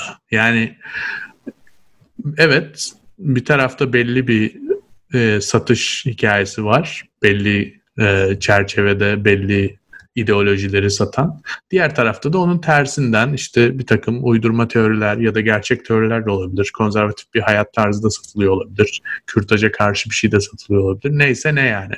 başka hikayeler var satılıyor. Fakat aralarında giderek açılan bir makas var. Bu makas da parayla ilgili. Bir tane yani senin QAnon dediğin tarzda hikayeleri satan gruplar, oluşumlar ya da işte Amerika'da belli konservatif hikayeleri satan e, kurumlar ve kuruluşlar bunlar bedava ve her yerdeler ve erişime çok açık ve uygun elverişli bir şekildeler. Diğer tarafta daha işte o tikleri atmaya çalışan diyelim e, gazeteciliğin ya da hakikatin e, en azından peşinden koştuğuna inanan kitle kendi ayakta kalabilmeleri... Ya onu söylemeyelim lütfen çünkü hmm. diğer tarafta öyle düşündüğünü söyle, Doğru. söyleyeceğim. Tamam. İki taraf da aynı şekilde aynı hedefle yola çıkıyorlar en azından öyle diyelim. Ee, ama, ama o paralı. Evet o paralı. Ulaşamıyorsun. Yani o tikleri almak istiyorsan bir de zengin olman lazım artık. Eskisi gibi şey değil yani. Hani solcular kitap değiştiriyor falan filan. Ee... şey passwordler do- dolaşmıyor mu hocam New York Times passwordleri? Valla ben görmedim. Ben New York Times aboneliğim yok zaten. Ee, Benim 8 almaydı. yıldır vardı. Amerika'dan hmm. ayrıldığımdan beri vardı. Ama nasıl vardı biliyor musun? Nasıl? Ee, Amerika'dayken şey alıyordum e, kağıt Normal olarak gazete evet. Aşağıya hani bahçenin önüne. Bisikletli çocuğun attığı gazete. Artık ne zaman atıyorsa o kadar o zamanlarda o kadar erken uyanmıyordum. ee, ama ondan sonra Türkiye'ye taşındıktan sonra kendimi şeyde gösterdim. Tatilde gibi gösterdim. Hani vacation şeyi var ya ha, algoritmada. Ee, bir yıllık da sana vacation izin veriyordu yani. Bir yıl boyunca hani şey gelmiyor. Ne derler ona? Gazete Fatura. gelmiyor. Hmm. Ama Gazete. online olarak kullanabiliyordun. Hani o zaman çünkü online o kadar önemli değildi yani şeyle New York Times için. 8 sene sürdü o kuralı değiştirmeleri. Vay be. Ben 8 sene şeydeydim, tatildeydim. Ee, bir tek kuruş ödemedim. ama tatil bitti en sonunda sanırım. tatil bitti ama şimdi şey var hocam promosyon var. Ee, 1 dolara ayda 1 dolara New York Times'a ulaşıyorum. 12 dolara ödedim zaten yıllık. Ee, bir, birinci yıl için 12 dolar. 12 yani dolar. demem o ki hı hı. çok da abartmayalım yani tamam hani yine illa ona ulaşmak istiyorsan hı hı. illa ulaşmak istiyorsan bir yolunu bulup yine yaparsın yani. İlla hani Abi 12 dolar 85 lira değil mi? Evet yıllık 85 lira. Az da değil yani. Az değil tamam. Ben ama Türkiye bazında söylemiyorum yani Amerika için söylüyorum. Doğru. Ya buradaki enteresan... Ama en azından kredi kartını çıkaracaksın yani cebinden Tabii. değil mi? Evet. En azından onu çıkaracaksın evet. Ya iki tane şeyden bahsediliyor, iki tane kurumdan. Yani bir takım e, prestijli devlet kurumlarını geçelim mesela BBC falan gibi. Çünkü yani BBC'nin bir prestiji var ama sonuçta o da British Broadcasting Company yani hani adı üstünde adam British dünya şeyini İngiliz dünya bakış açısını savunan bir kurum. Ee, ama her nedir? her haberlerinde bir yani merkezde kendilerini merkeze görmeleri var evet. zaten. Onu satıyorlar. Evet. Şimdi bu şeye çok bayılıyorlar ya. Ben hep BBC dinliyorum bu arada da podcast olarak. Ya Amerika'ya laf sokma konusunda acayip bayılıyorlar. Tabii, tabii. Yani o konuda özellikle böyle uzattıkça uzatıyorlar. 30 evet, 35 evet, dakika podcast böyle tabii, 45 dakika 40 tabii. dakika Amerika konuşuyorlar. Covid konusunda evet. çok şeyler. Abi Teşneler. onu ne kadar yaparlarsa kendilerini o kadar merkezde hissediyorlar çünkü. evet. Ee, tamamen bunun üzerine kurulmuşlar ve farkında bile değiller ya bunu yaparken. Yani Amerika üzerine bu obsesyonların farkında bile değiller. Yani şey haline evet. sokuyorlar yani. Ulan bu haberi yapmasının tek nedeni biz bunlardan daha iyiyiz için. Yani biz bunların şeyiydik, ana tohumuyduk. Bak bizim şeyimiz ne oldu? Yozlaştı işte GDO'lu şey haline geldi, Mısır haline geldi demek yani. Evet. İki tane kurumdan bahsediliyor en azından sol cenah diyelim. Biri Guardian, biri de Intercept. Intercept e, zamanında yani birkaç sene önce işte bu e, Julian Assange e, efendime söyleyeyim e, neydi bizim diğer çocuğun ismi? Rusya'da olan mı? Ha, Rusya'da olan Snowden. Onunla birlikte e, o zamanlarda ortaya çıkan Glenn Greenwald'un kurduğu bir online yani normal gazetesi olmayan bir şey ve çok acayip makalelere imza attığı için de meşhur olmuş bir şey ama bunların ikisinin de mesela Intercept'in arkasında milyarder biri var. Ee, Guardian'ın arkasında da bir tane trust yine yani bir İngiliz ortak fanı var ya fon var yani.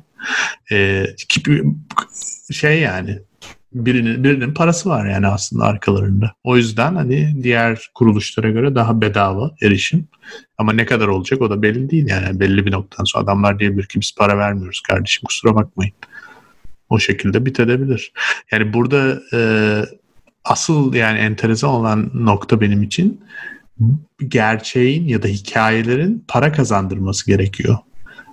Ne tarafta olursan ol.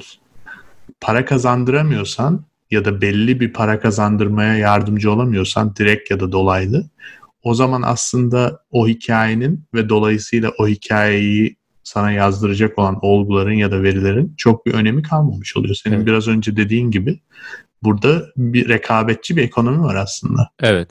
Yani sen o rekabetçi ekonomide skalanın neresinde olursan ol olduğun yerde para kazandırmıyorsan direkt ya da indirekt olarak bağışlar veya normal e, üyelikle evet. e, ya da reklamla diyelim. Veya reklam veren firmalar da bazen yani New York Times'a reklam vermek başka bir mesaj mesela Fox News'da reklam vermekten değil mi? Evet. E, ya bir para kazandırman lazım. Ya bunun artık e, geri dönüşü olduğunu düşünüyorum ben. Yani herkesin para kazandırması gerekiyor. Peki bu noktada ne yapmak lazım? Hepsini birden mi okuyalım? Ya da hiçbirini mi okumasak acaba? yani hepsini okumaktan daha iyi bir fikir olduğunu söylerim. Hiçbirini okumamak. Zaman alır ya. Çok var bir daha abi. İyice artık her gün yeni bir şeyler çıkıyor yani. Programdan önce One America Network'ı okuyordum mesela. Biliyorsundur sen. Duydun mu onları? Yok One duymadım. America. One America Network. O Onurcuğum sen Trump'ın en sevdiği şey e, network yeni çıktı. Hı hı. 2013'te. Fox'un da sağında yani tamamen e, logoda şey var zaten kartal Amerikan kartalı. Peki nerede yayın yapıyorlar? E, kablodan televizyon kanalı yani. Bir de web siteleri Kablo var tabii ama. ki. Tabii tabii. Hı. Kablo kanalı. E, DC, New York City falan ofisler. E, acayip. Şey gibi biraz böyle hani yani stüdyodan spikerlerin konuştuğu bir şey mi? Evet aynen o. RT'ye mi benziyor? RT var ya Russia. Ha, evet evet ha. biraz ona benziyor hafif. Hani böyle hafif El, bir şey amatörlük hissettiğin RT. bir şey değil mi? Hmm, evet hafif değil bayağı böyle bir otantik geliyor yani. Hmm. O kadar İzlemeniz... e, profesyonellik eksik ki otantik geliyor. Evet aynen. e, ve şeyde meşhur oldular aslında. E, John Oliver program yaptı bunlar hakkında birkaç ay önce. Hı hı. Çünkü şeyde çok meşhur oldular. Bu Trump e, Covid briefingleri yaparken yani acayip sorular geliyor. Hatta biliyorsun Fox'la bile takıştı yani bir iki evet. kere. E, ama bu e, ONN'in muhabirleri e, bir soru soruyor mesela. İşte diyorlar ki bilmem ne Vice President Pence atadığınız ne kadar doğru bir hareket falan. Bunun nasıl sonuç vermesini bekliyorsunuz? Alakasız bir soru yani. Aslında sorulması gereken işte o gün 10 bin kişi ölmüş. Buna bir şey yapmayacak mısınız falan. Trump da hemen harika bir soru. Çok güzel sordunuz falan diye. ya yani oradan hemen onların şeylerini, e, muhabirlerin tweetlerini retweetliyordu falan. Ee, o zaman ONN şey her şeye giriyor değil mi? Bütün basın toplantılarına giriyor. Evet. Evet. Enteresan bir kurum yani. Neyse yani onları falan okuyunca tabii e, muşmulaya dönüyorsun yani. O yüzden dediğin gibi hiçbirini okumamak daha iyi bir seçenek olabilir gerçekten. Şimdi bu son mesela toplantıyı terk etmesi yine bu veri olayından dolayı oldu bu hafta içerisinde. Perşembe gün yok. Ya yok cumartesi galiba ya. Evet dün oldu. Dün dün oldu. Hmm. Ee, 400 dolar verdi işte şeylere, işsizlere. Çünkü anlaşamadılar şeyde. Kararname imzaladı. Ama yani şey gaziler için bir gaziler için belli bir kanun çıkardığını adam söylüyor tamam mı? Hı hı. Ama 150 kere aynısını söylemiş ama Obama zamanında çıkmış yani. Evet. E, gaziler için olan o kanun. Ya 150 kere söylemiş adam. Ama biliyorsun hani öyle bir terim vardır ya tabir daha yani şey hani yeterince yalan söyleyince inanıyorsun ya hani başkası için bu 10 kere söyleyince inanmaya başlıyorsun kendi. Adam zaten birincisinde zaten inanıyor yani hani yalanla gerçek arasında bir ayrım olmadığı için onun. Evet. Bu e... Sonra toplantıyı terk etmiş yani. İşte bu Hı-hı. konuda onu sıkıştırıldıkları zaman toplantıyı terk etmiş. Ee, Normal. Yani onun ya, gerçekliğinde e, yapması gereken oydu.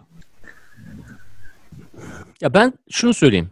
Yani biraz önce hayat stili satıyorsun dedim ya. Yani sen hmm. de ondan sonra şey dedin esas da kulüp gibi dedin ya bunlar. Hmm. Ee, o tarafı biraz değişmek lazım. Çünkü olayın çok pürist olarak yaklaşırsan, e, kutsallık, gazetecilik kutsallığı gibi tabirler kullanmaya başlarsan e, artık olayın özünden sapıyorsun gibi geliyor. Yani kendini böyle bir e, kutsallıkla e, yıkamaya çalışan herhangi bir iş kolunun bir sorunu vardır zaten. Eğer öyle bir şey diyorsan zaten sen sorumlusun. Başından sorumluydun. Yani 2020 yılında olmamız gerekmiyor. Gazetecilik kutsallığı diye bir şeyden bahsediyorsan yoksun zaten öyle bir şey yok. Kendini yani o tür şeylerin o tür sularda yıkanmaya çalışıyorsan o zaman çok anlaşamayacağız gibi geliyor bana. Tamam mı? Şimdi ilginç bir şey söyleyeyim sana tamam mı? Ben iki kampa ayrılmaya çalışan bu dünyada şimdi kendimi tabii ki nerede görüyorum? Şeyde görüyorum işte biraz önce bahsettiğim şey nerede buluyorum daha doğrusu. Nerede görüyorum değil. Nerede zaman buluyorum? Ee, biraz önce bahsettiğim WhatsApp grubunların gruplarının bir tür türevinde buluyorum tamam mı? Hı hı. Geliyor işte. Şimdi bak telefona baktım WhatsApp grubunda şey yazıyor işte Ali Erbaş e, kılıçlı şey var ya kılıçlı kukalatalı adam. Hı hı. Devlet görevlisi, bürokrat e, veya onun türevi bir olan bir adam. Neyse e, bu adam şey olsun. Hükü kanuna göre şey yapılsın işte hapse atılsın şey yapılsın Atatürk'e hakaret. Yani hala bu insanlar Atatürk'ün hatırasına hakaret edilmesi diye bir kanunu savunan insanlarla beraberim. Hı hı. Nasıl beraberim? Onlar yani WhatsApp mesajları kafama sızıyorlar yani. Şimdi ben ne yapacağım? Yani bunları da tüketmeyeyim o zaman. Yani herhangi bir medyaya baktığın zaman sana WhatsApp medyası olsun veya New York Times olsun esas da hepsinde kendini bulamadığın bir yer varsa o zaman tüketmeyi bırakman lazım tabii. Kendi kulübünü kendin kuracaksın kardeş. Eğer daha önce kurulmuşsa da onlarla birlikte o kulüpte yer alacaksın. Kaç tane kulüpte yer alabilirsin ki? Ben ortaokuldayken kulüpler vardı. Ben zannediyordum ki 2-3 tane 4 tane çok ilgimi çeken şey var tamam mı? Hepsini yapmak istiyorum. Daha orta birdeyim. Hepsini yapmak istiyorum. Yeni kulüplere katılmamız izin verilmiş. 11 yaşında bir çocuğum. Aa bunu da çok seviyorum. Bunu da istiyorum. Şurada olacağım. Aa futbol takımının antrenmanı var ama aynı zamanda bilek güreşi müsabakası varmış. Oraya da gitmek izlemek istiyorum. E abi olmaz ki bir tane kulüp saati var. Kulüp saati çarşamba günü saat 1 ile 3 arası. Orada yani bir tane yere gidebilirsin. Hani taş çatlasa belki iki haftada bir toplanan kulüpler vardır. Dönüşüm olarak onları kullanırsın. iki kulübe üye olursun. Ama on kulübe üye olamazsın. Günümüzde öyle yani. Eğer gerçekten de hani ben objektif olayım, bütün gerçeklerin her türlü taraflarını göreyim, e, şey olayım. Ya bunlarla uğraşacaksam tüketerek zaten buna ulaşamazsın. Daha fazla bunları tüketerek her iki yandan da tüketiyorum ben. E, şuna da bakıyorum, şuna da bakıyorum. Tarafsız bölgede takılıyorum dersen olmaz. Yapamazsın zaten bunu. Peki nasıl? Bu tür medyayı tüketerek zaten yapamazsın. Tamamen kendini çekerek belki o gitmek istediğin yere doğru ulaşabilirsin. Ha, ben de onu soracaktım şimdi. Peki diyelim ki biz gerçekten bir hakikat aşığıyız. Nasıl gideceğiz hakikate? Yani onun ne olduğundan bağımsız olarak bir şey bulmak istiyorsak yani ev bütün yollar da artık kapitalizmin emrine girdiyse hepsi bir rekabetçi ekonomi içindeyse, hepsinin farklı bir kulübü varsa yani o noktada da birazcık yani ben cevabı bende var diye demiyorum ama sen daha önce demiştin bizim asli görevimiz soruları sormak, cevapları vermek değil diye. Bence bu soruyu da düşünmek gerekiyor. Çünkü gerçekten yani e, giderek karmaşıklaşıyor o yol. Herkesin bir noktada kendi yolunu bulması gerekiyor diye düşünüyorum başka türlü bir tarifi ya da şeyi yok yani bunun reçetesi. Şunu şunu yapın, şunları okuyun, şunları okumayın falan gibi değil. Çünkü her yerde aynı sorun var yani. Her yer her yer hakikat sonrası bir dönemden geçiyor. Ve her yer yani belli bir noktada senin dediğin gibi rekabetçi ekonominin aracı olmuş durumda. Bunu anlayıp buna göre hareket etmek gerekiyor. Ama şunu da ayırmak gerekiyor belki Onur. Bilmiyorum katılır mısın?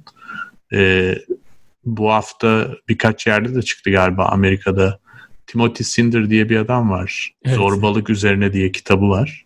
Evet. Ee, kitapta bir bölüm var. Yani truth diyor. Yine hakikat olarak çevirelim. Evet. Gerçeğe ya da hakikate inanmak. Yani zorbalar nasıl gerçeği eğip bükerek Evet. e, inancı kırıyorlar ya daha doğrusu yönünü değiştiriyorlar diye. E, bunun tamamıyla bir belgelenmiş bir e, sistematik bir şey olduğundan bahsediyor ve işte en önemli yapılması gereken şey önce kendini inandıracaksın. Yani sen diyeceksin ki Amerika'da sular akmıyordu. Çamaşır makineleri daha fazla satılıyor vesaire vesaire. Yani önce bir kendini inandırıyorsun. Ondan sonra onu tekrar ediyorsun. İşte o senin dediğin gibi Trump toplantıyı bıraktı. Niye bıraktı? Çünkü herif 150 kere aynı şeyi söylemiş yani. Aynı yalanı söylemiş. Ee, sonra da diğer insanları yani onu söyleyen, karşısında söyleyen şeylere saldırıyorsun. Yani burada iki tane farklı konunun birbirine eklemlendiği bir nokta var. Ee, yani orada tabii ki zorbaların tarafında olmak diye bir şey benim için en azından söz konusu değil. Ee, o noktada şu bir e, Şu- yani- Öyle bir söyledin ki Onur seni bilmiyorum her zaman bir şekilde o, o bile olabilir diyor musun acaba? hayır o, o şekilde demiyorum ama lafı da senin ağzına tıkmak istemem tabii ki yani. Sen belki başka bir şey söyleyeceksin. ya. Yani zorbaların bu durumdan faydalanma durumu var. Onun karşısında olmak gerekiyor. Ee, şunu demek istiyorum yani. İşte New York Times'a çakarım ama e, zorbalıkta New York Times'a saldırıyorsa onu da savunurum yani. Tabii. Çünkü Ee, onu gerektirir yani. Çok çeşitlilik, çok renklilik, çok e, farklılık olmasını istediğimiz bir olabileceğini de gördüğümüz bir dönemden geçiyoruz aslında. E, bunun karşısında kim varsa ve bütün hakikate, güzelliğe karşı sistematik olarak kim savaş veriyorsa, kim zorbalığın tarafındaysa onun da karşısındayız. Bu kadar Evet. basit ama Evet. bir, bir taraftan da diğerlerinin de para kazanmak için bazı şeyleri yaptığını görmezden gelemeyiz yani. Ben öyle düşünüyorum. Yalnızca para kazanmak için mi?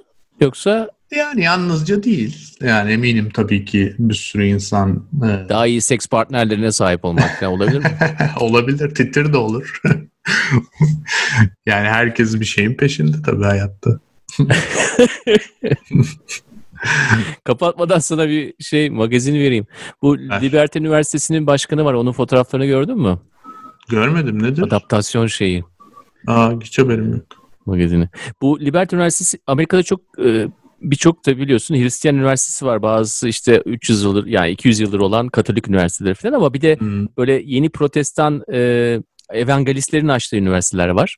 Ve birçoğu da for profit yani kar amacıyla güdülen de birçok üniversite oluştu. Hı. Yani e, biz Hristiyan okullarına baktığımız zaman ya bunların bazı kuralları da oluyor. Bildiğin o üniversite kampüsü değil yani televizyonlarda, filmlerde gördüğün üniversite kampüsü değil yani şeylerde e, içkilerin uçuştuğu şeyler e, yok yani. Kızlı erkekli böyle takılmalar falan da fazla yok. Partiler. Neyse Ha. partiler falan yok. Bunlardan bir tanesinin başkanı e, ve Trump'ın en büyük destekçilerinden bir tanesi olarak adlandırılıyor. E, işte bir fotoğraflarını Twitter'da mı Instagram Instagram'da galiba koymuş. İstifa etmek zorunda kaldı fotoğrafından dolayı. Hı hı. E, şimdi onunla dönüyor işte e, şu an son hani son düzlüğe giriyoruz ya seçimlerde. Seçimlerdeki en önemli unsurlardan bir tanesi de evangelistlerde herhangi bir fire olacak mı olmayacak mı? Yani orada çünkü o çok önemli bir base e, Trump için. Onu da e, kaybederse, onlardan- Ha? onu da kaybederse işi zor.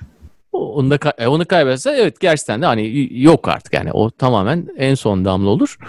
E, neyse onun en büyük destekçilerinden bir tanesinin fotoğrafı çıktı. Ya fotoğrafa bakman lazım ama hani estetik olarak yanlış. Yoksa herhangi bir hani ben ahlaki olarak herhangi bir yanlışlık hiçbir şey görmüyorum tabii. Kendi ahlakına da çok e, yani kendi ahlakına göre bile yanlış olduğunu düşünmüyorum. Ama estetik olarak yanlış olan bir şey de kolay kolay şey yapılamıyor. Yani geri dönemiyorsun. E, şey yapamıyorsun. Kendini tekrar satamıyorsun ve bunu örneğin biraz bahsetmemin nedeni e, dinin de içerisinde mesela burada bahsediyoruz ya en hani kar amacıyla yapılmayan şey gibi gözüküyor ama o, o üniversitelerden bir tanesinin rektörünün de işte bir fotoğrafla böyle e, bertaraf edilmesi de e, yine bu bu bu kültürlerin sonucunda olan bir şey. Yani cancel culture dediğimiz şeyi de gelecek programlarda konuşacağız zaten. Çünkü Amerika'da çok konuşulan bir şey. Özellikle e, işin sol tarafında ne kadar insanları silmeye dair bir meyil olduğuna dair çok fazla şey var. Çok fazla materyal oluşuyor. Ve bunların hepsi de illa hani biraz önce bahsettiğin QAnon tarafları tarafın e, grupları tarafından yapılmıyor mu? Hayır. Birçok insan bundan bahsediyor. Yani sol da çok acımasız değil mi? E, bir hatadan dolayı veya hata addedilen şeyden dolayı insanları tamamen aforoz etmiyor mu? E, bunu yapmaya hakkı var mı gibi şeyler söyleniyor. Yani. E, uzun bir konu. uzun. Yani cancel culture yapacağız. Ama ben sana şunu söyleyeyim. Biraz önce bahsettiğin şeylerle tamam zorbanın karşı zorbanın yanında değiliz diyelim. Hı hı. Tamam mı? Karşısında olmak bile benim için esasında biraz problematik bir deyim. Kendi açımdan söylüyorum bunu. Çünkü karşında olmanın da diğer tarafa nasıl bir güç verdiğinin farkına varıyorsun. Bir şeyin karşısında olursan ona da güç verebilirsin. Doğru. Ve hani bir zorbaya güç vermek herhalde yani hayatımızda en yapmak istemediğimiz şey. Ee, ama olayları yalnızca politik, ekonomik, teknolojik realitelerin dışına taşımamız lazım. Yani onların dışında düşünmeye başladığımız zaman bence daha hani hakikate yaklaşıyoruz. Madem öyle bir şey istiyorsun, eğer yalnızca politika, ekonomi, teknoloji bizim esas en çok konuştuğumuz konularda devamlı bunları tüketerek tüketerek e, gerçekten de o hakikate ulaşamayacaksın veya hangi ne tür bir şey yaşandığını, kimlerle e, uğraştığımızı, kimlerle birlikte olacağımızı, bu tür ana kararları vereceğim bir zamanda e, tükettiğim materyalin de ne olduğuna dikkat etmen gerekiyor diye düşünüyorum. Biraz bu sarmal yalnızca hani iki taraflı bir sarmal değil. Konu olarak, topik olarak zaten büyük bir sarmal. Onun içerisine girdiğiniz zaman hayatın her her yerinde e, işte o tarafları, ekonomisini, politikasını, e, teknolojisini görmeye başlıyorsun. E, bunlar da yani bilmiyorum artık yüzde kaçıdır yani yaşadığımız hayatın yüzde kaçı olması gerekiyor. Şu an yüzde ellinin üzerinde gibi gözüküyor tükettiğimiz şeylerde ama hayatımız bunlardan mı ibaret? Başka bir şeyler de tüketebiliriz gibi geliyor bana. Yani taraf seçmekten taraf Hı-hı. seçmenin yanında biraz da şey seçmen lazım yani. Topik seçmen lazım kendine, alan seçmen lazım, endüstri seçmen lazım. Bu endüstrilere çok fazla gömülmeyin demeye çalışıyorum. Doğru diyorsun. %50'den Bunu söyleyen adam da tabii kesin. yani biraz önce rekabet şeyini size gayet iyi anlatan adam oldu ama neyse anladın sen beni. Önemli olan zamanını cezbedecek şeylerde ekonomiyi yaratmak yani. Personal için, economics diyorum hocam sana. Onun için... Al sana bak soruları sordum Hı. aynı zamanda cevabını da verdim. Herkesin kendi personal economics'i var yani. Zamanını iyi kullan. Bence de.